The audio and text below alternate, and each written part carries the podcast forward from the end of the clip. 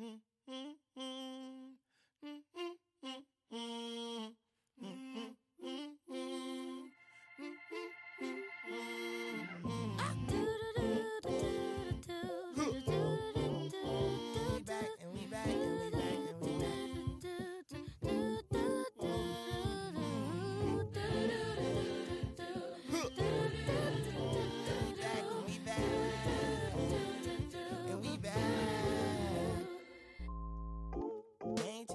Welcome back to Fly Over Territory podcast. Fresh off a 99 day lockout, seemed like 99 year lockout. Uh, we're back for season four, season five. At least season four, right? I, it's definitely four. Yeah. It might be five. I was gonna look this up before we started, but uh, as always, co-host Woody, and with me is co-host Dave. Dave, Woody. how are we doing? Uh, I hope the microphone can pick this up a little bit. Oh yeah, one of them will. Yeah. Oh, Yeah. Oh. Uh, we're we're doing good. We we are here eight days away from opening day. Do we have that correct? It's April Seven. seventh. Seven days. Seven. Seven. April seventh. So, thir- it starts on a Thursday. We're recording Starts on a Thursday. Yeah. so within a week, we're gonna have uh, Major League Baseball happening, and what a ride to to like arrive at having baseball here after 99 days of lockout. And i don't know about you but like the roller coaster that it took like emotionally. Because I, I and this is uh i don't know if i could have ever followed through on it because when baseball inevitably came back or decided they were going to have a season here we are uh recording this spending way too much time thinking and processing this minnesota twins team but I was like, I was at a point, Woody, where I was kind of like, if baseball's going to be locked out, fine, good riddance. Like, give me this excuse to quote unquote be done with you. Because it, it's just been, it's kind of like said in many different ways, shapes, and forms. Like, this sport cannot get out of its own way. Like, every decision seems to be during the lockout to be like just an exercise in Yes. like, hey, how do you disillusion more people from your sport? So again, we spent 99 days where we're kind of pushed to the brink as fans, uh, as folks that choose to uh, consume this product. And, I, I, like I said, I stand by that. Like, there's a point where I'm just like, if this thing happens, like, fine, great, good, grand, wonderful. Let me focus on. Oh, let's look around at the other struggling franchises that I support near relegation zones. I was just like, this is maybe like a clearinghouse. Now, I don't know if I could have ever followed through on like a our friend Chuck level of like taking all my twin stuff and burying it in the backyards as some kind of like weird, uh, like literally putting the shovel in his fandom. Uh, but it was it was tough. Like that's where I feel we were at. Was this just like, damn you baseball? Like why you got to do this? And now here we are. I for one will say that I feel energized for the 2022 season, the Major League Baseball season. And we'll discuss what we feel about the Minnesota Twins baseball season. But how was the lockout for you? Where where take us through the the Ryan Wood experience of the 99 day lockout. Oh man, it was uh, as as many texts to you We're definitely uh, definitely, you know, commenting on. Uh, I was overall super positive. Was definitely thinking he was coming back. um, I uh, was convinced that the owners and the players are going to do the right thing. Yep. Yep. And and totally believed them and didn't and definitely we uh didn't we definitely did not look into buying uh AAA affiliate season tickets to to maybe Master Pain, which hilarious story by the way. They called me finally back today. We tried to do this like again, the lockout ended March 10th. So this was We have the at- text record of Yes, this. yes. This was at least a good 6 weeks ago and they finally are just calling me back. so I'm glad that like they didn't do their job and and they probably missed out on a decent little sale. Yep. But uh There was Yeah. there was a definite 36 hour window where we're kind of like, okay, so I think we need to block our statements back. Like we feel we're done with Major League Baseball, well, we weren't quite done with baseball. So how are we gonna get there? Well, we still need to have our Royce Lewis time. it's true. Uh, so we felt it was the right thing to do to try to get us through. And instead, now we are going to be in attendance in person April 13th Correct. at Target Field Correct. to watch the hometown nine. So sorry, Saints. We'll try to make our way down there again. I think that would be I think so. I I mean, now speaking of Royce, and getting getting a little bit ahead, we don't need to spend a ton of time on this, but as we are going through doing some prep for for the pod, we uh just five minutes ago, breaking news for us. Royce Lewis optioned out to St. Paul, um, so we would have been able to see him. Um, there was some worry initially, uh, but I'm sure we'll get into that. That he might be, unfortunately, being our open day starting short. stop, yeah, but, that, uh, that oh, now see, this is sitting here, uh, March thirty first, and and both Woody and I, I think we both have the same page pulled up, which is the ESPN's transaction guide for the Minnesota Twins. And let's just say there's a lot of activity uh, between March twelfth and the seventeenth that will, uh, in itself, was like a roller coaster for both of us. I feel, and and is still part of the roller coaster of the preparation for this season because oh how best to say this woody? It, it still doesn't make a ton of sense to, to to try to ascertain like a true sense of what this front office is trying to do here. So we, we've got the lockout kind of shut everything down um, you know, you look at this page and there is nothing from January 19th where the team itself, not not any of the players, are reporting who the you know the the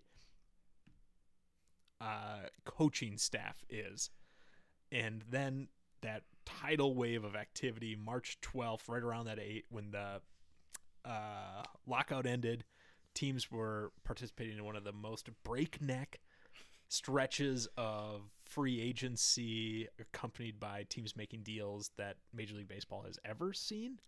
it was wild. It was it was a wild time to be like a free agent, like hot stove fan. Like if you're like into baseball, and I, and, baseball isn't like this way for me as much. Like I think more like football, basketball, like Yeah. deadline stuff, and like and free agency, like. But baseball usually is rolled out like it's slow. You'll Mhm. get like a big name or two every like week or so. But this was like 48 hours of like rumors just flying left and right, and then just things just happening. Well, this is to kind of close that thought on like where the lockout left us. It was kind of like so we're almost done with Minnesota Twins baseball as a uh, angry fan base, just upset with how the whole lockout settled. I canceled my MLB subscription package for the radio, which yeah, the 1999 Yeah. uh, so I can listen to my Twins games wherever I want, which I just bought again today, Ah, like yeah. a clown. Uh, I had canceled that. We had talked about getting Saints, and then the lockout ends, and it's kind of like, okay, all right, I I guess it's back. Let's let's dial up the fantasy leagues. Let's get our pick'em set. Let's start thinking about this this Minnesota Twins club. And again, that zero to sixty, and the Twins in that mix. If I'm remembering correctly, like March twelfth, because I I was fanatically hitting refresh on MLBTradeRumors.com, and Oh, I was yeah. just in because there was a couple days before the Twins made any moves. Right, I'd have to look back. When does the lockout officially end? It officially ends on the 10th, but I Yeah. bel- and like the I was gonna say I think we had like some I thought we had some I, I don't think this is true. I was in my head though thinking we had some some lead up of like hey and the watch we did actually I take that back. We had some watch for these deals to be made as soon as the lockout ends. But this was like the couple weeks before it. So it wasn't like March 9th this happened and then March 10th the lockout Yeah. ended. It was like watch for Freddie Freeman to look at these teams. and so like we're all like why do we care right now? There's not a season. Like and it was and then all of a sudden like March 9th 10th happens and everyone's like frantically going back and wait a minute, what was that article I read like two weeks ago about like so and so and like Carlos Correa and Trevor Story and like all this stuff, and then yeah, there's like 48 hours of just for for me, I remember thinking like, man, sure seems like every other team but us is doing something right Yes. now, and that was like the overall feeling I had. And that that leads us to March 12th, where the first move of what would be a crazy two day stretch happens in uh, Mitch Garver being moved to Texas for uh, a sh- their shortstop, middle infielder. Um, Kind of utility guy. Apparently, he was like a shortstop catcher. Like Yeah, that was like his yeah. two primaries. yeah. Yeah. And I, I know just because having employed his services on fantasy baseball, it's kind of like one of those sneaky, like, Yeah. stupid. Like the guy's played like five innings catching, so you can pop him in there, even though he's so. Isiah Kiner Falefa is signed or traded for with the Twins. They even there's a great photo of like uh, Rocco Baldelli like shaking his yeah, hand. in like the stadium tunnel or whatever. And it's just like, and now it's like it become that meme of like, uh, events that preceded unfortunate baseball moments or something like that. and, and we'll get to the other Donaldson piece, but there's Oh, like, man. and somebody had like snarkily put in the comment like, "Hey, welcome to the Twins. We're really only gonna need you to like hang out with one guy. Go find Josh Donaldson because then after the after the Garver trade takes place, and this is where I was kind of looking back. I think Sonny Gray was acquired before the Donaldson trade goes into place. If if my memory serves me correct, I feel like what happened was Garver's traded and it's kind of like okay, now we've signed that shortstop that this team needs cuz Woody that that was like going into this offseason it's like okay, the Twins here's what they've got. They they've extended Buxton before the lockout and and you know that for me being a massive like what's all I want is this guy to have one full season healthy to show like what he can do. So it's like great. Buxton's a twin. Actually super excited about that. Then the rest of the team kind of was like we need a shortstop not named Andrelton Simmons. This is a extremely deep free agent shortstop class that is available. Javi Baez signs with Detroit by the way. Was that before the lockout? I want to say that was before the lockout. Wasn't that? Yeah, that was one of those like five or six deals that slid in in like Yeah, right- November, December, right? right before everything. And you're still like, okay, there's lots of shortstops. What are the Twins going to do to improve shortstop? They've got an abundance of catchers to an extent, like having Jeffers, Rortvedt, and uh, uh, Garver. So th- this first deal says like, okay, they just filled in that need at shortstop, and it's kind of like, okay, this deal makes sense. It it mo- does nothing to move the needle whatsoever, and you're kind of like, okay, so Jeffers is the starting catcher. IKF is now going to play short. That seems to be our infield. Like we're set. Okay, well shoot, we still need pitching. So that was kind of like we still have this need for pitching. And if my memory serves me correct, then Sonny Gray is signed, and you're kind of like, hmm, okay. So we just traded Chase Petty, the number one from the 2020 One draft, One the most the most recent draft, most correct. recent Yep, draft yep. for Sonny Gray, who's somebody that's come up in this podcast before. We've talked about how much we'd love to have Sonny Gray on the Twins as part of a rotation that we would envision. so the Twins make that move. And again, if my memory serves me correct, we're kind of like, and I'm still sitting there being like, okay, like I guess we're like rolling with Sonny Gray to improve this rotation. IKF's an improvement at short. We're missing Garver. It still was like, eh, what would you grade that, Woody? Like there, there's your off season. that it felt like a very much like a I imagine like Oakland Athletics fans now is how we were feeling when that all happened. Of like, oh man, like we just traded everybody. We got some cool players back, I guess, but like how is this supposed to work if it didn't work before this? Like th- Yeah. we don't have any reason to believe like this is going to be like better. Yeah, th- that that idea that this this didn't it's the same thing wash recycle rinse repeat kind of you know it, it didn't seem like there was a lot to sell right there and I was looking at that roster and I was like there are four guys here or two especially that I would love not to see on this and I'd love to see other guys like playing shortstop for this team which leads us then to later on that afternoon that was that was did this trade come through at night as well Yeah, so this was you were you were correct on the Sunny Grade is acquired on the same day. So March 13th was like just the big day. Yep. So the day after we acquire or we trade we trade Garver. We then signed Sonny Gray, and it, or you said it, it, it kind of pinned it like, hey, we had our shortstop, we got our, our, our, starting pitcher, um, it, and it felt underwhelming Mhm. because we had a shortstop exiting, but like we bring in a guy who, okay, good solid player, but like at 26 when we have three allegedly guys Yeah. that are like Yep. supposed to be top 100 prospects Yep. that two of the three are like ready and arguably all three are ready to at least have a season that Andre- uh, that Simmons had last year right Yeah. so it's like they can, they can come up here and bat 210 and hit like nine home runs like that's Yeah. not gonna be hard and it's like okay but like this feels like it's just a stopgap you have Gray and then like the big news rolls out Yep. later that afternoon evening yeah and that's that's where of course we see Donaldson the recently acquired what was your favorite Isiah Kiner Falefa moment as a Minnesota Twin? And Ben Rortvedt dealt with Josh Donaldson to the Yankees for let's call this in in order of importance Woody. I'm to give you three pieces. What's the most important piece for this deal? Eating all of Josh Donaldson's salary and paying for it and taking it off our books, Gary Sanchez or Gio Urshela? And the answer I feel is there's a very clear order here, but Yeah, I. It, we could have taken back like I don't know, like two cases of Miller Light and like a, a pack of like backwoods uh, honey berries, right? And just like enjoyed the afternoon for for Donaldson. It was like we didn't need anything back. Yeah. And the Yeah. fact that we got again, uh, are these guys future Hall of Famers? By no means. I mean, no. But we have a catcher who can play in the major leagues, right? yes, yeah, well, Well, okay. Compared to like catchers that we've had, like, Yeah. yeah, you know, he at least can we know. Hey, he's. I should rephrase that. We have a catcher who we know has played in the major leagues for more than like a full season, uh, and then we get a, a third baseman who, again, some position flexibility. A guy that's kind of just like middle to bottom half of the order is gonna, you know, hopefully confidently bat that 260 to 280 range. Yeah. And let's see what happens. It's like, hey, we got those back, and and again, like you said, shipping out that entire remaining two years of Donaldson, and just clearing the cap space, while also the Yankees doing this weird thing where they then like acquired the the cap space, like the the money again, uh, uh, no cap, I guess, but like acquired the money to take themselves out of the Correa running yeah.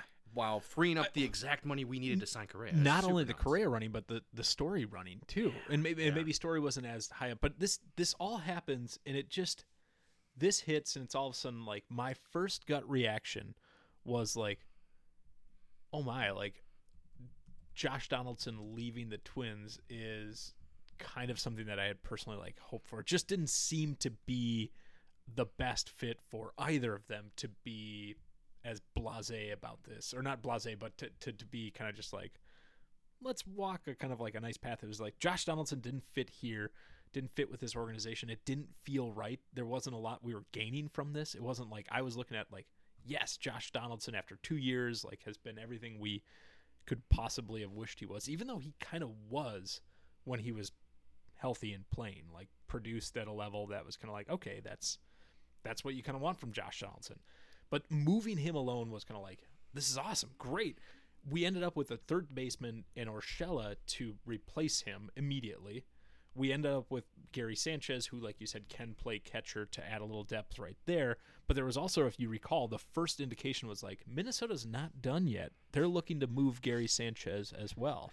And for that fleeting moment, Woody, I was like, oh my God, this could be brilliant. Like, we keep all the Donaldson money. We get Gio Urshela, who can play third, like grand. Shortstop's now wide open for, and I was trying to sell myself a little bit of being like, okay, this is kind of cool. Like, I'm interested in the idea of like, okay, now you open up short for going with Lewis, going with Austin Martin, or going with Nick Gordon, and like some capacity for those three guys. Or shoot, Urshela was even being talked about playing short for the Yankees as they were looking for solutions there. So it was like, okay, like I went from a little bit of like just so happy that Donaldson was gone to then looking at the deal and being like, if they keep moving Gary Sanchez, that'd be awesome. Like, what could we get for Gary Anderson, Gary Gary Sanchez? I don't know who's out there looking for Gary Sanchez's services, but I was also that's where I was left at the end of March 13th, being like, oh, if, if we keep kind of like rolling with this, I'm a little bit more intrigued. It doesn't make a ton of sense.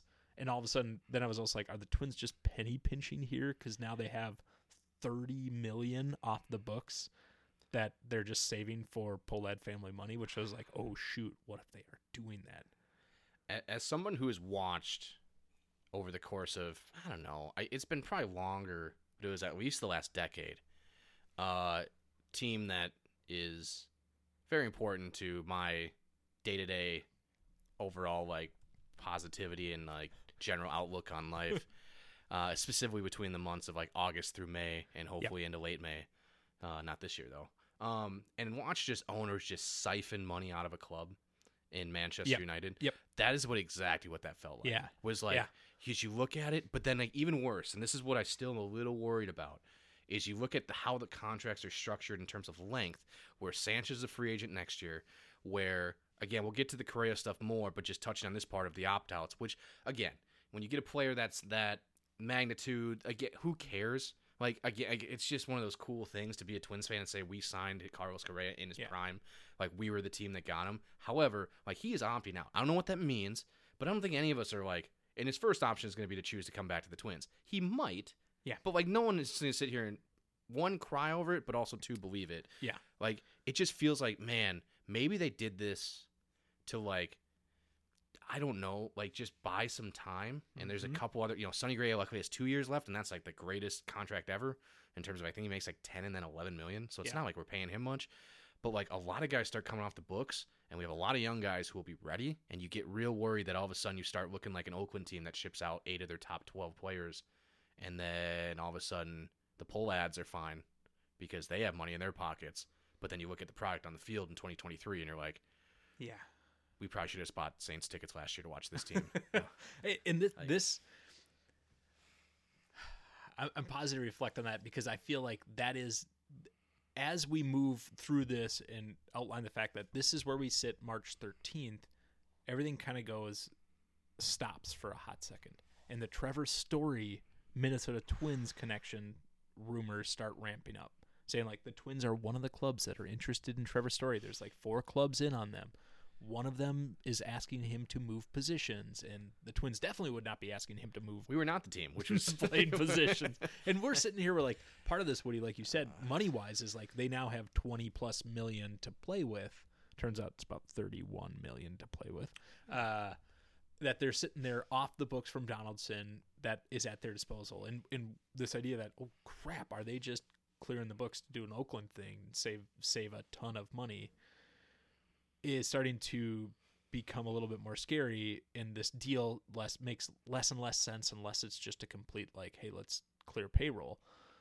And then as we've alluded march 22nd this was at 1 a.m al central time that the minnesota twins for a three year what's the total amount because It's a it's 105 point something. It's 35.1, so 105.3. Yep. Is that how it works math wise? three year deal with the all every single metric, every single list, number one free agent in the 2022 offseason.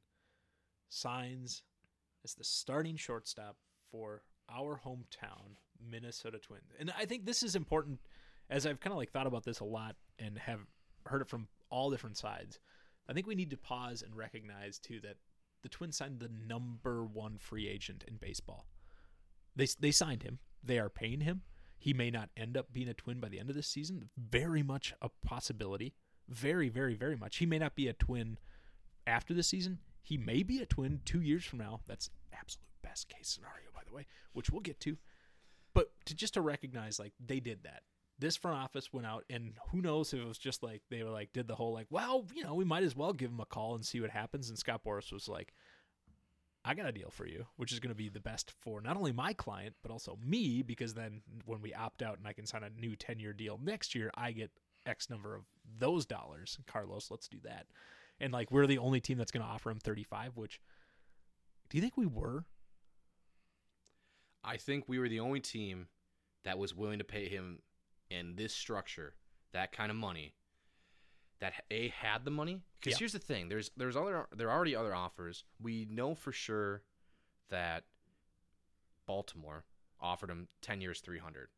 Um, but like that was the pro- I, it was it was the weird problem. It was Baltimore did it because they know he wasn't going to sign it. Yeah. So you know it's like, and then once he actually signs it, they're like, holy shit. Yeah. Um, so like it was kind of one of those weird things. It's like, yeah, here's the contract. I mean, you're not going to come to Baltimore and play with uh, Adley Rutschman in two years and Ooh. Mountcastle and. Which again, when you start going down the list of guys, you're kind of like, you know what? Other than your pitching, which you have some prospects coming up, maybe a I ten like year John Means. maybe a 10 year deal in Baltimore isn't such a terrible idea. Yeah. Or it worked for Miguel Tejada. Um, and it's like, so it, it, it was a little interesting. And there's one other team that allegedly offered him the same deal. But again, you, I guarantee you that Boras had contract like, or language in those contracts that said, hey, I'm not going to let the previous agent take the 3% on all 10 of these years. Yeah. So we will be opting out after one to so many. And I think Yeah. there's too many teams that are like, what if we go like 78 and you know 87 or however the math works on those and then he just opts out and leaves like i don't love that um and i think we're just a team where it's like who cares I- Like, and and that right there it's kind of like it my first recognition was just like this is a great deal for Scott Boras, Carlos Correa, and you know also it's a great deal for the Minnesota Twins as an organization. Not because it makes them instantaneously competitive, it makes them instantaneously much better, much more interesting, much more relevant. It gives them something to sell. It also does this crazy thing where it like proves like this can happen because again, Woody, it, it, it happened. Like the Twins signed the number one free agent in all of baseball. He's gonna play the start of the season in a Minnesota Twins jersey.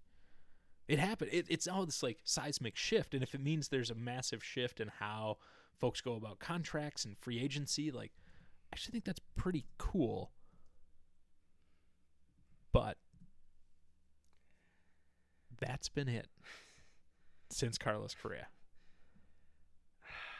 Well, we we did get someone named Joe Smith, I believe. We we did get a a, a That- that might have happened soft throwing sidearm reliever, but this is and I, and I I might have missed something that we had, we had kind of talked about here, but I'm just kind of like going chronologically. Like they sign Correa the 22nd of March, and then that that's been it. And this uh, ostensibly from this moment on is now like this is your Minnesota Twins ball club with a couple like bench piece questions to be answered here, and that is it because this starting rotation is what it is.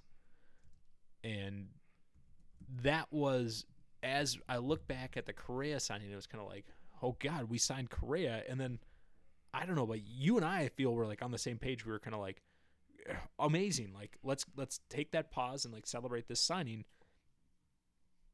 But we can't be done. We we've got if we're truly like here's all those chips, thirty million dollars worth of thirty-five million dollars worth of chips. We're pushing them into the table. You gotta do one more thing at least, and that's to bring in another arm to make this team better, and that's a top end proven starter who's healthy. And cue the many rumors of the Twins being interested in what the the Reds had to offer, still outside of Sonny Gray, as well as the big names were Oakland. And Oakland's uh, Sean Manaea and uh, Frankie Montas being like immediately like, and that's where I feel like after Correa was kind of like, please just make another move or two. You need two more starters. You need another reliever for truly going to compete in the Central. And like we said, Woody, since March 22nd, outside of signing Chris Archer, True. this has been it. I think you've hit, yeah, you, you've you've made a, a a a really like a ton of good points there, where again feeding into related worry, maybe it's a slightly separate worry of this feels like again the Twins doing, and they've done it before, where you you go out and do something that's like you can easily sell and like flip as like look at this thing we're doing. It's new, a new approach.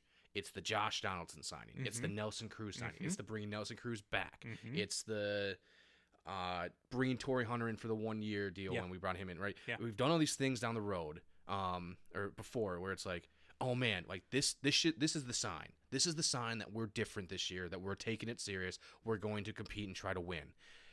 But like, you sit there and it's like, the casual fan probably is like, yeah, we're there. We're here. Like, let's go playoffs. Here we come. But I think the seasoned Twins fan is like, this feels like there's a a butt coming. Like, Mhm. but we still have like a really, really thin in terms of like true depth in a rotation, Yeah. like starting caliber, like Major League Baseball Yeah. pitchers, right? And that's a huge issue right now. Yep. We still have a ton of questions with players that have been on this roster who have shown in like a one season or maybe a two season flash, but then like either lately or in general haven't really shown it. I'm talking like the Max Keplers. I'm Yeah. talking, you know, the uh was Mitch Garver's the whole catching situation. You can actually throw Gary Sanchez in there right, right, right in right now, right now. You may as well just put him in there. He's been here for five years basically. Of like, we have no idea who any of you guys are. Uh sure, like Urshela, he's new, like let's give him some time, but it's like, are we expecting Urshela to be like a 285, 25, 80 guy? Or are we like thinking if we can get 255, 15, and like 65 out of them that's a that's who we need in like the eight spot. Uh, you know, who who's our left fielder? Like there's too many questions this is there. it's you, you got me immediately thinking like they're papering over some massive cracks Yes. and yet it starts with the the rotation and it it could start and end with the rotation but it doesn't uh and and this is just pulling up and this is where we kind of leave things and it's really interesting to kind of the announcement from the twins camp today was hey your opening day starter is going to be mr joe ryan uh, and all of his looking at baseball reference, Joe Ryan pitched in Woody how many innings last year?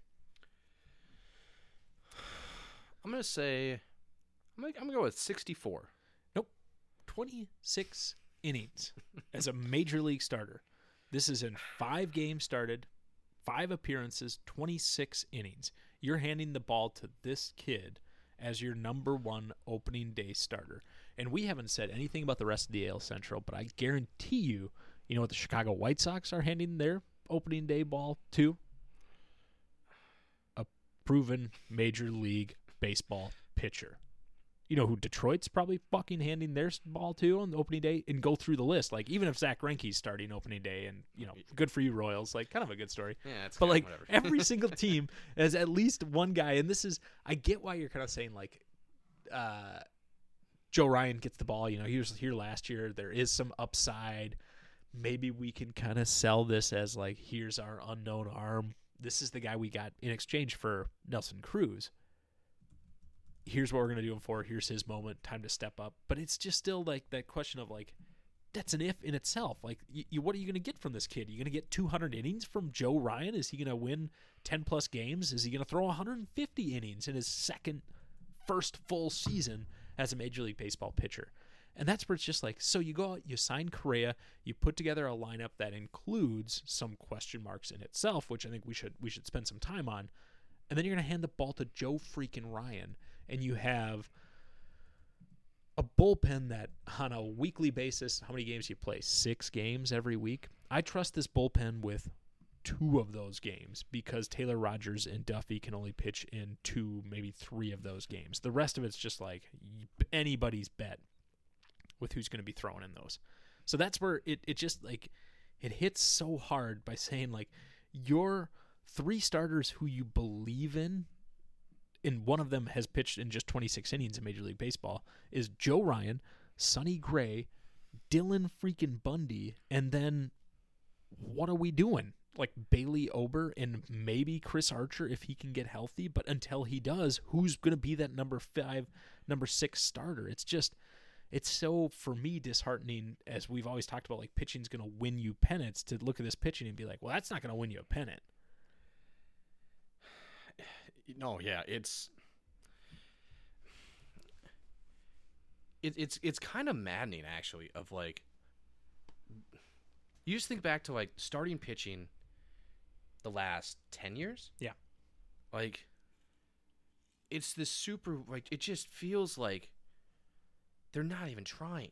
Yeah. like and if they have something that's like been decent or like oh, okay hey maybe this is a guy or whatever it's just like where is he though like i swear we have to be the only team in baseball that hasn't had like us like a dude as a starter like yeah maybe he's only here for like a year or two but like I, I'm literally trying to like just think without using baseball reference right now. This is like literally the, the what I'm trying to think of right now is who has been that like that starting pitcher who has come in and just been like yes like thank you like that he's here he's gonna not that we've had to talk ourselves into not that way we're like well he might be this and then we were right. Like just from the get-go like he comes in and he's like here's a guy that we can, we can count on and i know wins aren't like the greatest stat but it's an easy one to like say like hey we're doing okay. Of like here's a 17 to 18 game winner who's going to have a sub 3.5 era uh, and the one time we had something kind of close to that we traded him and he signed a major deal we were and this is again i don't mind the trade of berrios for, for No. martin that's not No. necessarily what i'm saying here. But what i do what bugs me is the reason we traded him wasn't because we could get martin. It was because we didn't want to pay him for his actual value and output. And that's that's tough. And again he was he an ace? No he was not. And that's why i don't really mind the trade. But again like that's the closest we have have had is him. And this Closest. is so when you say like and I, and I push back against the 17 to 18 win like I don't know if that's out there in baseball anymore like the old metric of saying like a guy that's going to get you 15 wins Yeah. but we're talking like when's the last time we got a guy that can get us 200 innings Woody That's right true. that would be the baseball reference Yeah, questions yeah. of like when's the last time we brought in a veteran pitcher who we knew like day one hey this guy filling in if not our number one starter is going to throw 200 plus innings and they come at a premium in baseball and this is this is maybe why but we, we I, I I'm struggling to think of who that's going to be. We've we've even Berrios was kind of like just maybe ascending into that lights out like this this guy is a top of the rotation guy. We have not brought any top of the rotation arms in.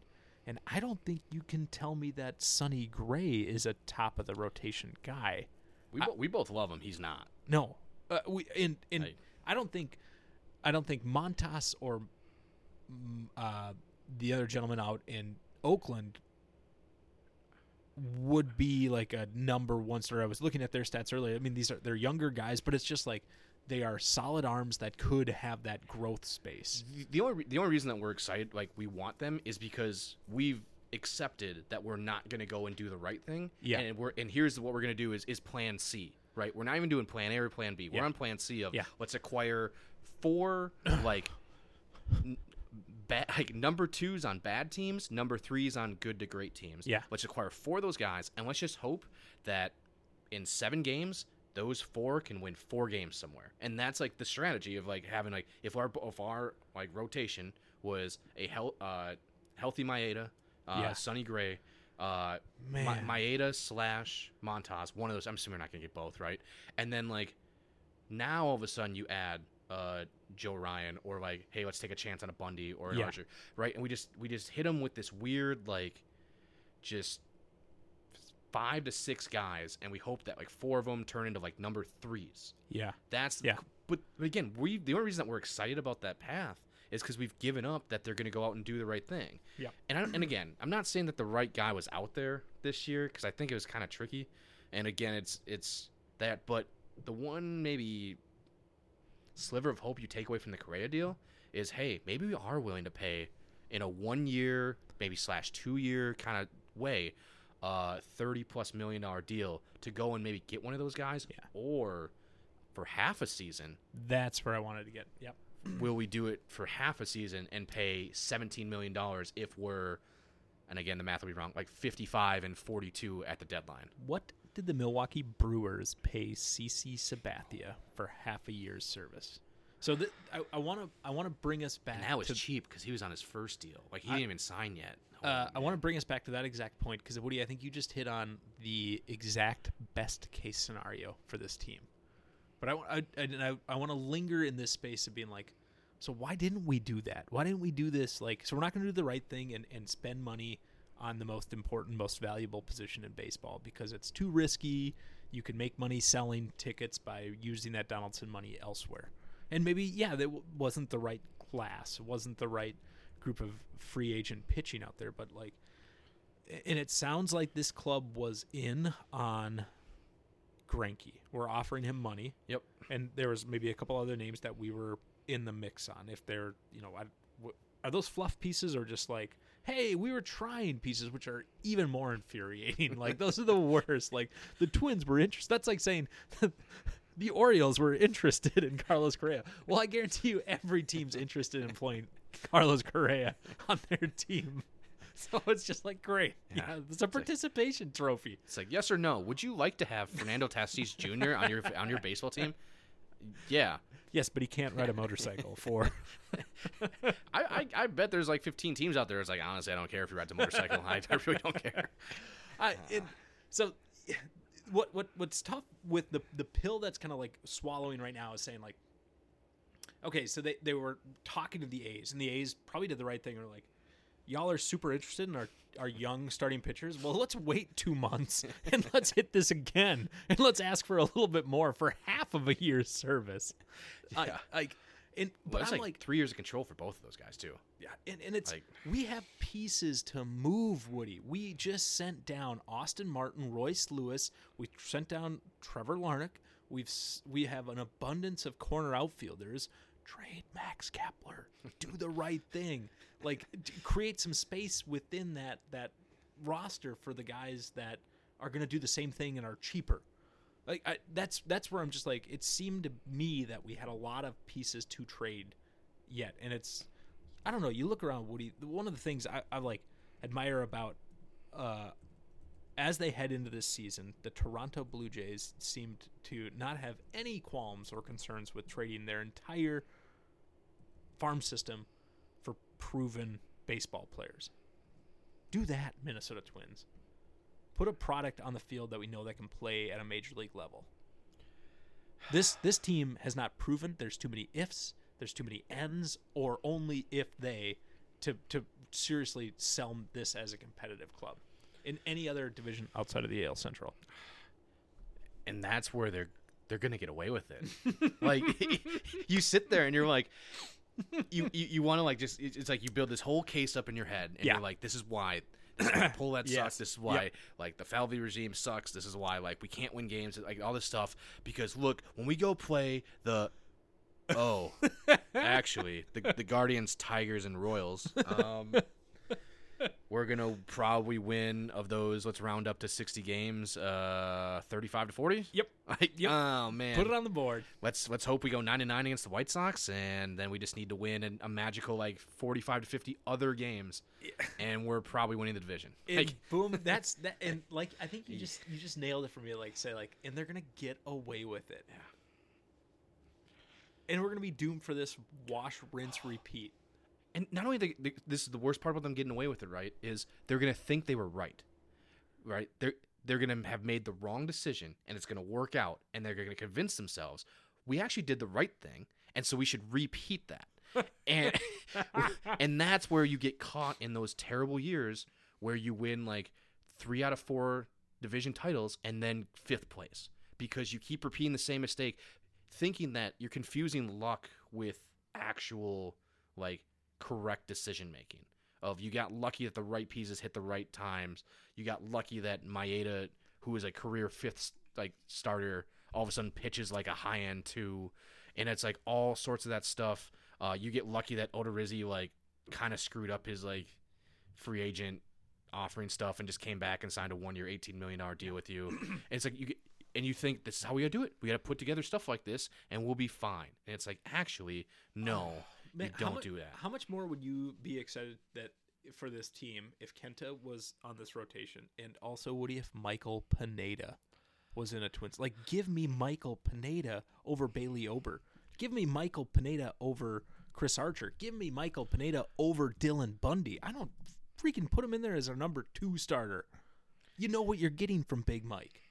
This is true. And he actually weirdly liked to be here. I, I I don't know how much of that was true and how much he was just trying to get like a a kind of nice like Nice little- contract like yeah. extension before the lockout Yeah. and being like, well, if I could sign like a three year, thirty three million dollar extension with the Twins, I really like Minnesota. Um, kind of thing where it's like, but I'm probably only worth like seven million a year. Um, no, it, it, it now knowing I, I I will admit that like when the season ended, I was like, Pineda, don't let the door hit you on your way out.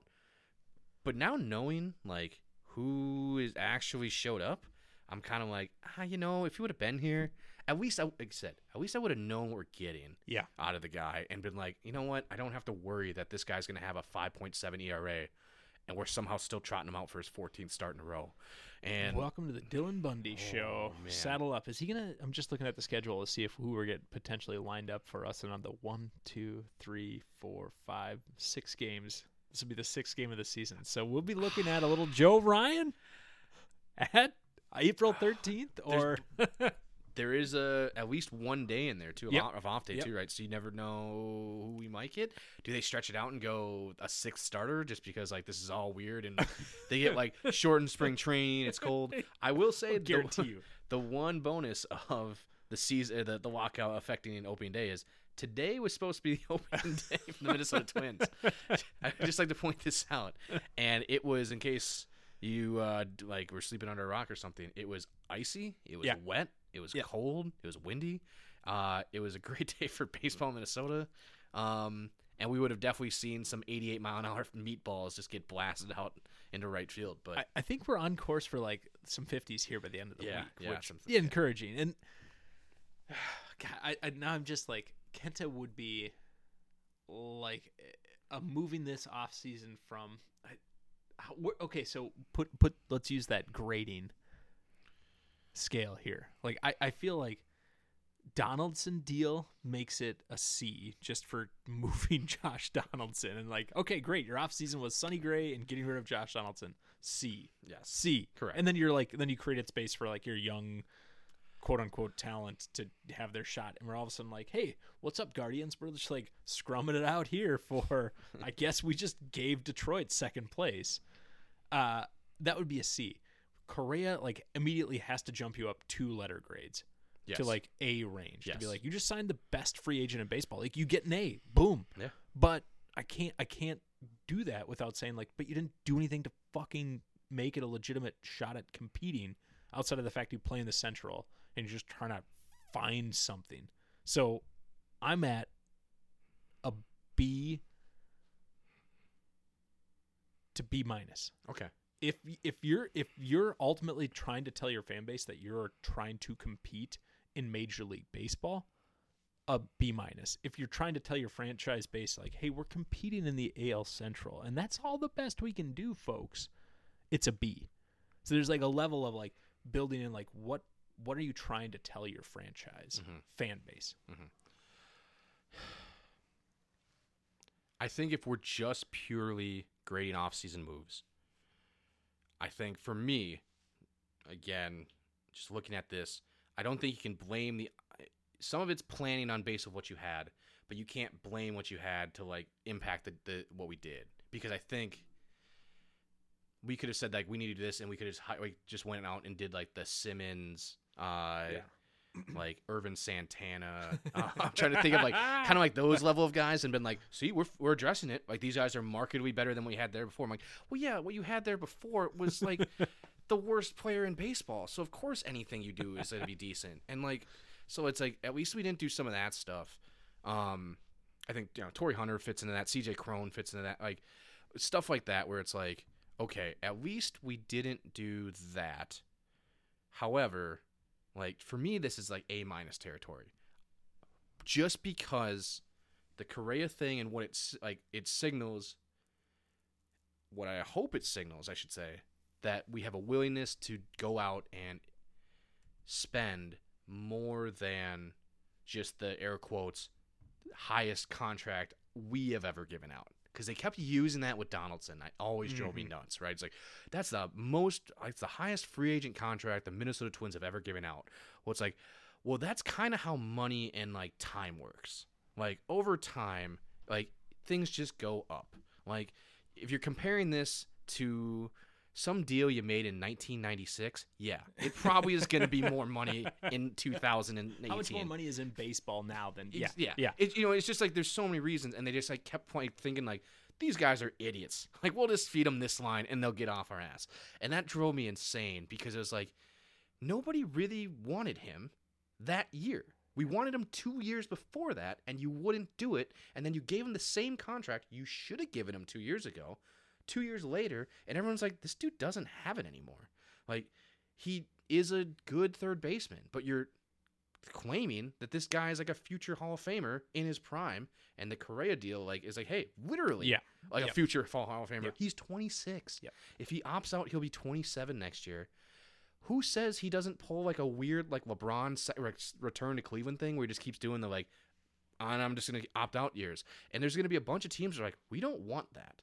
And he could be like, ah, I'm just gonna add opt outs in like this deal. We can say it's 10 years for 375 million if you want to. Yeah. There's an opt out after year one, opt out after year three, like, and odd years or something. We might be the only team that's dumb enough to do something like that and be like, sure, whatever. If you leave, that's probably better because then like we save money, so like, I don't really, really care. But like if you stay, sweet, we Yeah. have a Hall of Fame shortstop who's already won a World Series, who plays really well here in Target Field, who the fans I assume would love at that point yeah right? And it's so it's like it's a win-win for both. But I yeah, I just look at it and it's again like you said, it's we got the bet the number one free agent, like just again that's just insane. You try to compare it to other sports, yeah I like. Uh, I'm not. I'm not. Yeah, we're looking at like basketball. This is like equivalent to well, LeBron's kind of generational. That's a little tougher Yeah. sub. But like, this is like equivalent to, uh, like the Broncos probably how they feel about getting like Russell Wilson right now, Yeah. right? Or like Tom Brady going to Tampa Bay, I think is a great example. He's way older, obviously, but like again, it's like holy shit, like why us? Yeah. Like Denver, the Denver Broncos. I mean, I know- they've won, but like the Tampa Bay Bucks, like it's stuff like that where it's like these teams that should not be having these kind of players, and all of a That sudden have not. and have not, yeah. And that, like, that that's oh, that that's the important distinction, right? It's like these teams that have not done that. Yes. Now our our team just did that. So does does this forever change Woody our calculations as we enter into be like, wait a second, we could. So uh, you know we could project at 2023. Let's say who's the top starting pitcher that's available, and we're all of a sudden like, no way, like, no way, Yeah. Kershaw's coming here. Wait a second, Correa came here. Yeah. and and and again, there might this might just deceive us for the next 10 years, but hey, let's lean into it and celebrate that. Yes. So because I always say the same. We now know that it can happen. Doesn't mean it will. Yeah. But it can happen because it has happened. Before it was like, well, it can happen because in theory anyone can do anything, right? That doesn't really hold up past like five seconds. But like you tell yourself that because you're an insane person, you're a Twins fan. But like now you can go to a point where it's like we've done it before. So the reason why we think it could happen again. Probably won't, but could Yeah. is because it has happened already Yeah. once, and we never had that until this season. With again, I, I don't know. I was trying to look up like who the like best shortstops in baseball are, and it's like a weird list of like it's just opinions, and it's all one of the best shortstops in baseball. I think that's how you have to phrase it, right? Because who and really there's knows? qualifiers within that make him even like more tantalizing because this dude just rakes in October. Oh. Just that's all he does. Yeah, it's, and I don't know. Related to that, what will be? Let's let's let's assume he opts out and signs a mega deal with like New York or whatever Yeah. he does, right? So, although I don't think he will sign with New York because he can't have facial hair, but uh, in a one year like. Assuming we make the playoffs, right? Because if we don't, we're trading him in July. Yeah. Like that's how it's going to work. We all Yep. know that. That's what we're signing up for, and none of us can complain in July. I think that's, and I don't, I don't think anyone will. But say he stays, we make the playoffs. What is a successful Carlos Correa one year season for the Minnesota Twins if we just are one and done with him? In your mind, Mm. I have it in my mind already. And I think but- this is this is getting the, all the way back to that best case scenario. So your your question is so what does a successful full year with the Minnesota Twins Carlos Correa season look like? yes, A playoff win. just one. Just one. Just one fucking playoff win. Is is the It would opening series still be, five games uh, or seven? A five games. Is it five seven seven or is it That's seven seven we seven? we should look into the into the Yeah, into the playoff because I think there is an extra spot, right? There's another play-in game, right? The the wild card Yeah. expanded format. Yeah, somewhere along the like when the lockout ended, there's a bunch of like rule changes that nobody paid attention to because everyone's Yeah. like, "Oh, baseball's back, cool." like, hey, you oh, here's the greatest like flurry of off-season acquisitions. yeah, oh sweet, they're really distracting us from like this terrible system where we can just send down Oneil Cruz and no one Yep. like, notices and we keep him for a year. But So let- uh, let me say that if if if he walks after this season, which like yeah, fine, great, grand boy, like he stayed a twin, like I'll I'll consider it Woody a victory if he stays a twin the whole entire season because that means they're competitive. Which huge question mark we could say like percentage wise. So let me let me say it, a successful one year stint with the Minnesota Twins means Carlos Correa has led the Twins to one postseason series victory. I, I can't find. So it's how you would think it. It's uh, the worst division winner plays the worst wild card, and then the two like the middle and the high wild card play each other one game playoffs, and then the I think there's a there's a the division series will have the top seed play the fourth fifth winner, while the runner up, so the second place will play the third sixth place game winner. Okay. So okay. it so there's not So like there's two more teams. Yeah, so one and two get a bye, right? Division winner, but third place has to play the worst Yeah. wild card. They will then play the two, Yeah. And then the four, five, the two, the, the best wild card and the second best wild card play, Yeah. and they will play the one. So That's how it works. Twins win that wild card game, whatever it looks like. They Yeah, get in there Yeah, so so as we the win the wild sixth best and- team Yep. in in and this is where sketching that out just a second would be let's say Seattle puts everything together. Robbie Ray leads them with 3,000 strikeouts in one season. Drafted first overall by my fantasy squad. Uh, leads Seattle out of the West. In the East, it's a battle, but we hope Toronto kind of wins out. And that's shit. That's what I meant. Like Yankees might be the fourth best team in that league, in that division. So Toronto, Seattle, Chicago White Sox, leaving three spaces for a mix of Boston, Tampa, Twins, absolute best case scenario being in that mix. And then Texas. Texas hitting three to five home runs a game. Oh, you know, I, Yeah, I don't think the Angels didn't do anything to make that rotation Uh, any. they just got Syndergaard, right? Syndergaard, yeah. Yeah, and Yeah. so you, yeah, but So, I mean, but, but it's then it's a mix of those Y- level yeah, of clubs, yeah. and the Twins might be in there, Yeah, like top yeah. tier aspiration. Like I just Yeah. don't see them competing with the White Sox for the division. So you're talking wild card, and then so invariably it's like somehow win that wild card game, okay, and you're in and to we're in a the, full series. to the like, and it is five games, uh, division divisional series. So, would if we get swept in the divisional round, still a success? Still a success. Postseason victory, advance to the next round, success. That is actually my exact worst nightmare. Really? Yeah, uh, and and this is why. So, a successful Carlos Correa season, and again, we're we keep him past the trade deadline. We make Yeah. the wild card, whatever. We've got to at least win the divisional series. If we lose in the divisional series, especially if we win a game or even two games, I don't think there's much of a difference. One would sting a little bit more than two, but like two and then we lose in game five would be tough too.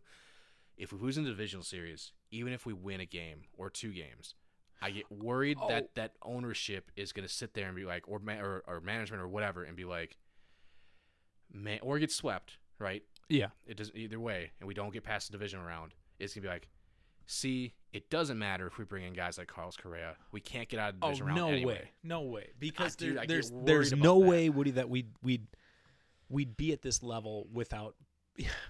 Because take Carlos take Carlos Correa off of this team, insert either Isiah Isiah Connor Kiner Falefa as that starting shortstop. That starting shortstop. The sh- starting shortstop. sharding shortstop. Yeah. Yeah. I mean, he probably Uh, yeah, Sharding is not off. Like Yeah. there's just no way in this entire baseball universe that you'd expect that twins team without carlos correa to be a wild card team like i don't know what you would possibly be imbibing to think that that twins team without carlos correa is a playoff dark horse I agree. I agree with that. like that is Um, that's absolute and i think if anybody tried to pull that line of like see it doesn't work bringing in a guy for 30 million to transform you immediately from Here's a the- joke of a team Yeah. into a contender no absolutely not I don't think there's a single fan that would take that stance. Because I agree. Because I think everyone would look back and be like, well, shit, if we have the three named shortstop from the Rangers and Gary Sanchez, or I guess we trade him for Gary Sanchez. It's like, so we don't have Sanchez. We Yeah. don't have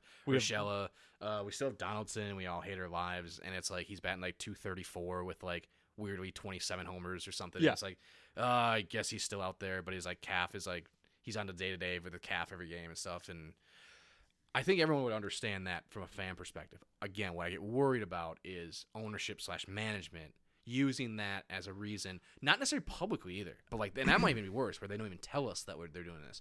But then all of a sudden we start going back and trying to get some Jonathan Schoops on this team Yeah, to say and like doing stuff like that. it, to say like, well, why did we do that? All spending all that money to get the same result. exactly. Well, what you, that you're you're saying there's only one good solution then? There's only like one thing that that would save this this team. Because imagine if this team sucks, which might be what's and that's that's the thing we missed in the start of this conversation. We're talking about like uh, there I, I would say like this is it's not even 50-50 if the twins are going to be out. I think it's going to be like this is a long shot of a wild card team. I feel like a very long shot. If we take like the darkest, most pessimistic, like honest, truthful look at this team, this pitching rotation isn't a freaking contending team. Yeah. Not a contending team. It's not a contending for the AL Central's wild card potential spot. Like it's it's a joke. It's a joke to trot out there and say like this is a competitive ball club. And so we're hoping like best case scenario like the the 25% per, percentile here that this team is actually in contention. And then probably maybe not even not probably maybe is saying like we're to go out now we're to trade and we're to bring in a couple arms to bolster a playoff run. Like that that's that's like i don't think that that's highly probable. So what if this team then moves Correa in July? And then Woody, this never like there's if you're saying like so they they get to the ALDS and get swept out or have two games at home and and it just is like the same as it ever was with Carlos Correa. Well, shit, Woody. What if they move Correa by July and say like we signed this guy for thirty million and we still sucked and look, that's all we got to show for it and we're never gonna do that again. Like so now you're saying basically there's only one path forward for us as Twins fans to hold on hope to is that this team wins the ALDS, and that's the only way we'll ever have a front office that actually believes making impactful moves is impactful. You're laying out a very bleak, bleak scenario here because I guarantee you, like right now, I'm taking the I'm taking the under on Correa being a twin after the trade deadline.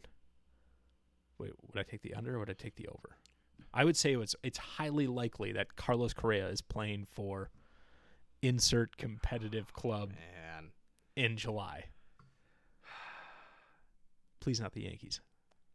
Although if they want to give up Wow. half their farm system for him, we'd, great. we'd be getting uh We'd be getting a healthy haul, Yeah. hopefully.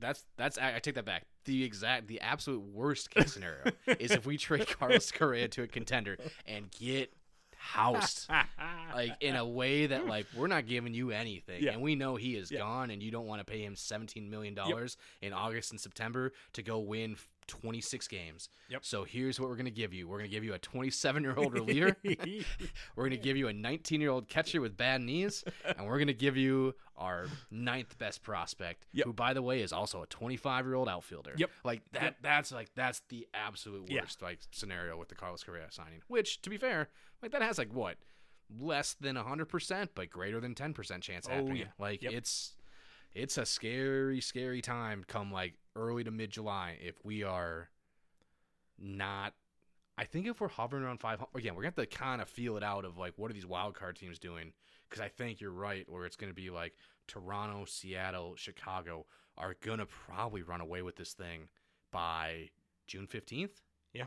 Right? And it's like maybe you have like one or two surprise teams that kind of compete with them, or you'll have that, you know, there's always that weird fluke thing where it's like, and the Texas Rangers are leading the AL West by five and a half games on July, June 1st. And then like July 1st, they're like trailing by four and a half games. Yeah. So What, what was that? Yeah. What's that line like? Baseball uh, pennants aren't won in the first two weeks, but they certainly can be lost. Like, Correct. twins Twins were done after two weeks last year. dude, we all knew it. That was the worst. It, it was knew it. was just such a it was such a deflating feeling. Oh, man. And like that is there is a lot at stake with this. And I just I think that's where the the greatest travesty of this offseason has been like if there's that much at stake and you have I don't want to say like the best window cuz this White Sox team is good Good and young. and young and Yeah. hungry to prove itself after kind of uh, attaining this crown of by default being the only team that gives a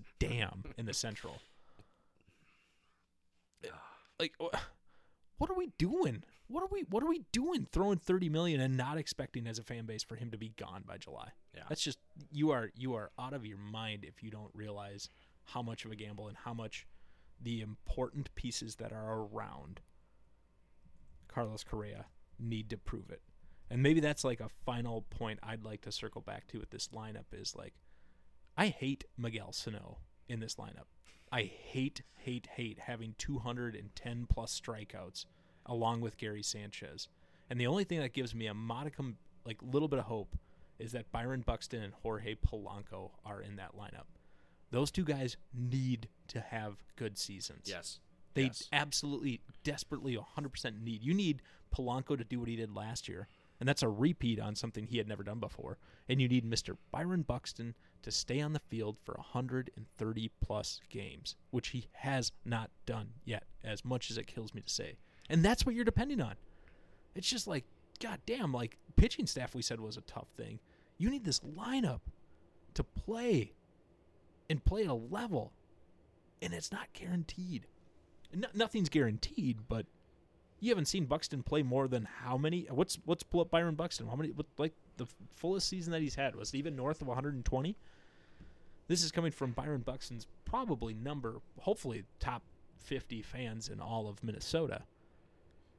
Did you know that there's been two Buxtons in Major League Baseball history. I, Yeah. I thought Buxton was a unique last name, but apparently there's a, a Ralph Buxton in the 30s and 40s. Uh, anyways, yeah, I was pulling up Byron Buxton's. Uh, see, games. I was. Just, I think there's one season where he did do it. Uh, Like yeah, played 150. played 140 in 2017. Yeah, which in happened. to- playoff se- playoff season, yeah, which yeah, which, which, was kind of out of nowhere. It was like, whoa, crap! This team is great. Not great, but just like funky fun. I mean, he the stat line wasn't excellent, but again, this was the year that like didn't in like August and September he just like turned it on, Yeah, and it was like, oh, this is what we were waiting on. yeah. because because the the finishing stat slash line for that year is 253, 16 and 51, and he only stole 29 bases. I think everyone was like, what's going on? But I, want to say he was batting like sub 200 for most of the season. Yeah, yeah. and I to get in, like- back to 253 was like, holy Man, shit. this is just so hard to look at his baseball reference page because, I, you know, I and I almost would want to say like even in this best case scenario of this this Twins team with Correa, I, I don't think Correa is the most important piece. I, I think it's like a Buxton with 130 plus games, adding 20 home runs, adding 60 plus RBI, and just being a menace. But it's never happened before, Woody. Da- Dave, he played 61 games last year. Yeah, Like, and we just again, and we just Uh, gave him we- a massive extension. yeah. It's not a ton of money. if like- you if you take the team out of it and you take the name out of it, right? So take because again, I think Yeah. The name Byron Buxton and, and Minnesota have like this weird, uh, like affiliation where Oh God, like man. the Twins think like and fans too like we're we overvalue what Byron Yeah. Buxton is Yeah. purely because of his name and what he was represented and what he was supposed to be. Yeah. Because we got fleeced for Carlos Correa because that's who was supposed to be at two. Yeah. And Buxton was supposed to get drafted by the Astros, and they're like, no, we're not taking that guy. We're taking the shortstop um, because we can pay him like two million dollars less. Uh, but like seven years, a hundred million for a guy that can't stay on the field. Yeah. That's batted over three hundred once. That has never hit thirty home. Like again, like hundred million over seven years, not that much when you look at like a Trevor Story who bats two forty one outside of Coors Field, got six years, one forty, and he's going to play second base. You're paying a second baseman. How does that work out? Like twenty four million dollars a year. Oh, good luck. But like, it if you again you said you take the name off and you take the team off and you put the, all the, the stats Yeah. and you put the contract next to it So you'd be like, "What are you drinking?" what the fuck did you just do Yeah. like and it's you must be a small market team having to keep up young prospect uh actually he was 27 and he's going Yeah. on 28 I, I was just I was looking at that Woody, and I'm I'm thinking of all of this where this conversation's kind of led us tonight, and I'm like, I'm gonna be so terrified for the first week of baseball, like so scared. And and let's pull that up for a second. This this opening stretch, we have Seattle at home. Break this uh, Thursday, April seventh. Like you noted, we are we are a week away from opening day. Not eight days, but seven days. We have Seattle day game, Seattle, Seattle. It's a four game set against Seattle, then LA, then Boston before we get to Kansas City, and then a White Sox homestand. Like I, I- I'm just I'm sitting here, Woody. Like all of a sudden, I just got so scared about how quickly this thing could go off the rails. Like I'm not excited about this. I'm terrified about this. yeah it's it's gonna be one of those things of ignore the pitching section of the box scores and just say hey look at these specific like four to six players and if statistically it's holding up we're gonna be okay. But we just go through like you said seattle should win the division. The red, Sox red sox should push to compete, compete. for a division right? Not So- compete for wild card. It's like it, there's teams on that with the white sox right? There's teams on that list the dodgers and grants two games but like there's teams on that list where you're like you know what? We might lose the game because we might lose it nine to six. But if we go score six runs in a good way okay like So I, I can live with that When when do you do we say we get through like end of April and try to come up for air for like a like gut check? Do we give this team until May? I, I don't think you can. I always say May 15th is a good indicator of what, what's going on. Okay. Right. Last year by May 15th, we all knew like it's over. We would have to like blow this thing up, and maybe we can have one of those runs where you get to like 88 wins, and maybe that's good enough. Yeah. But like if we get to May 15th, because again, you got to kind of ride out that April. April's tricky, but if you can get to May 15th and we look like we have some sort of like direction, I think we're okay. What will be really scary though is if we get to May 15th and we're let's call that 35 games, uh, and we're sitting there at like 15 and 20, 14 and 21, and like the pitching, everything that we're worried about is true, right? The pitching sucks. Correa is batting like 478 and with like 12 home runs, and every team is like calling us now. Uh, Buxton's on the IL again. And it's like all those worries. Then it's starting to like, uh oh, like I don't. The only answer that we have left at some point is nuclear. red button. Like, and you and we have to. And and honestly, I don't mind being there, Yeah. right? Because what's worse is May fifteenth and no path forward. But you know, with the roster, no one wants any of these players, right? At least we have players that teams might want. Um, hopefully they're not batting one sixty seven on May fifteenth. Is kind of the the idea. See, you said there's four or five guys you're watching. So Carlos Correa has to be on that roster. Uh, Yep. ro- um, on the offensive side. Mhm. For me, I'm just looking at it. It's Correa, Yep. Polanco, Buxton, Yep. Arraez, Yep. and Kirilloff is Yes. the name I'm going to put on that. I'd say those five are kind of there. I would because uh, I- yeah. like Sano, Kepler, Sanchez. I'm also done with Max Kepler. As much as I I like Max Kepler, I'm I wish they had done something else. Maybe that's just like nothing else is better.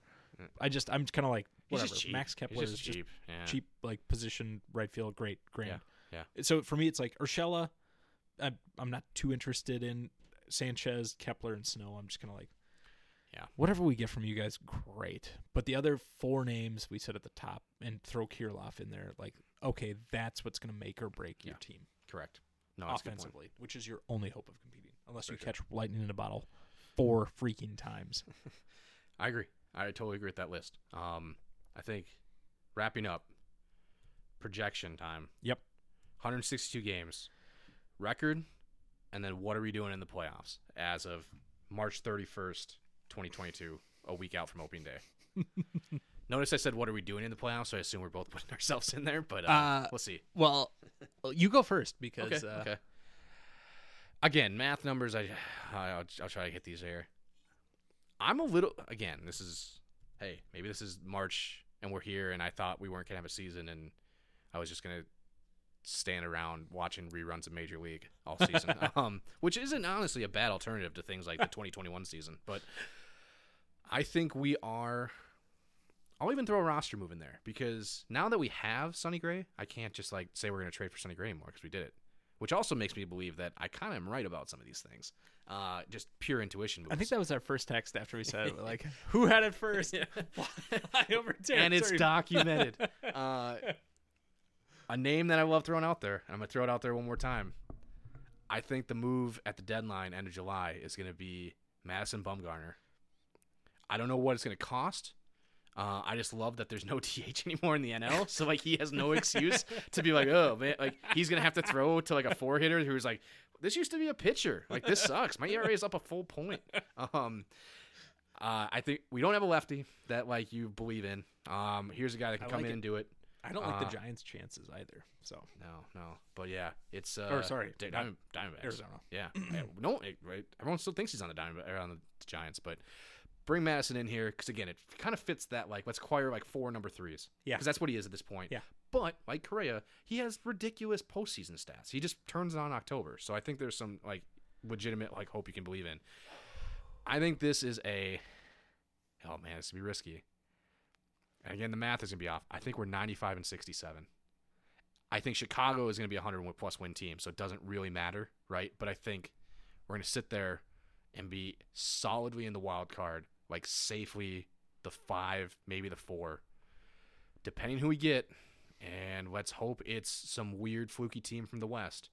I think not only do we win that first wild card game and get in, we're to get swept in the ALCS by somebody who just kicks the shit out of us. But I I look at the three division winners who we would have to play right? We'd have to probably play the worst one, which I think is to be Seattle, and then it's to be Toronto or the White Sox.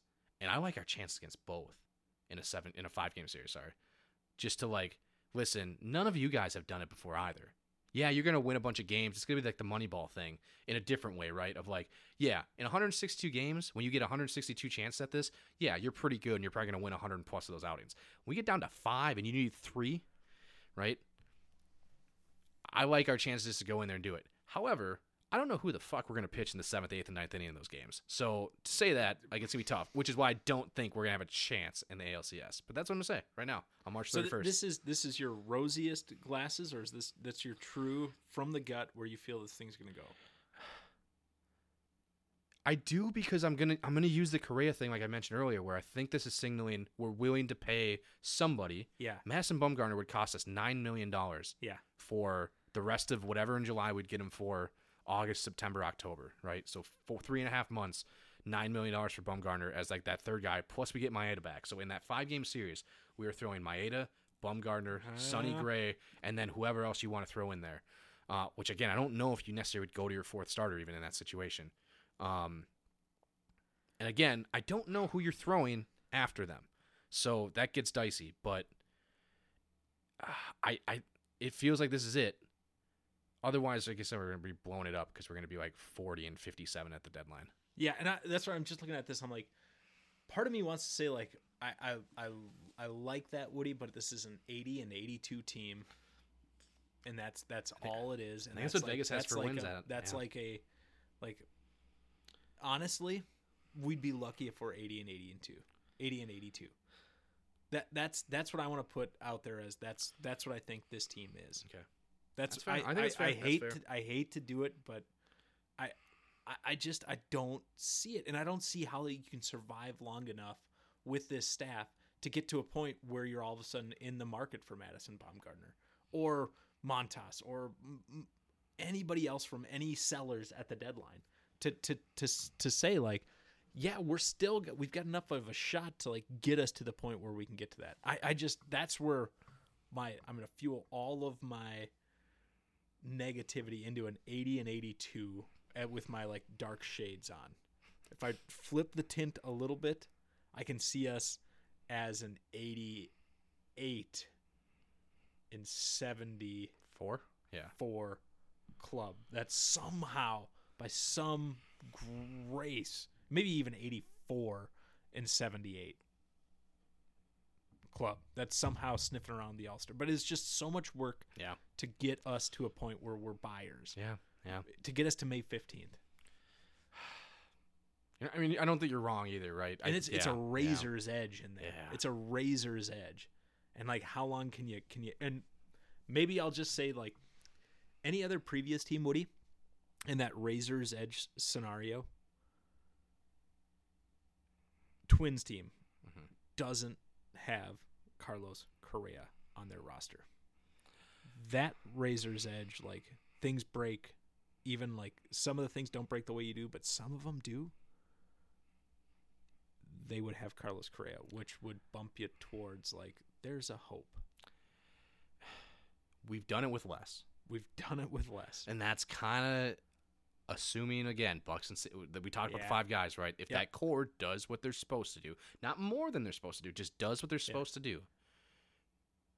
We've won 90 plus games with way less than that. Yeah, that's true. like that that's what I look at. And again, like I said, you look at that AL Central and you get 18 games against the Guardians, the Royals, and the Tigers. and you just sit there and you're like, man, 45 wins against the outside of the AL Central is all we need. Yep. I mean, shit, we can do that. Like, So here, I, I don't know. We'd have to, you know, some other folks could do that research to see where we're at, but I think we are reaching a point here well within our return to the airwaves podcast where Yes. Ryan Wood has presented a much more positive outlook for the 2022 Minnesota Twins. you know, new year, New year, New me. you. baseball's back. Whatever, whatever, like cheesy cliche you want to throw in there, we're here and we're here for it. And uh, maybe you know, literally, it's uh, we're about an hour away from midnight and it becoming April. Uh, it could be completely changed. I could be tomorrow saying no way we win more than seventy five. Correa's gone before June. Um, but on March thirty first, March twenty twenty 31st.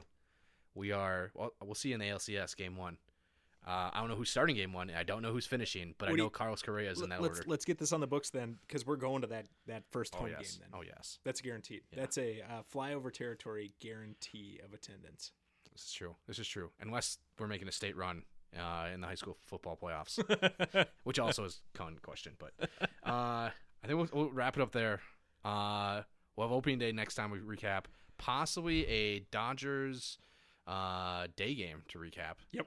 Um, and then uh, we'll see where we're at mid-April. but uh, any final thoughts here?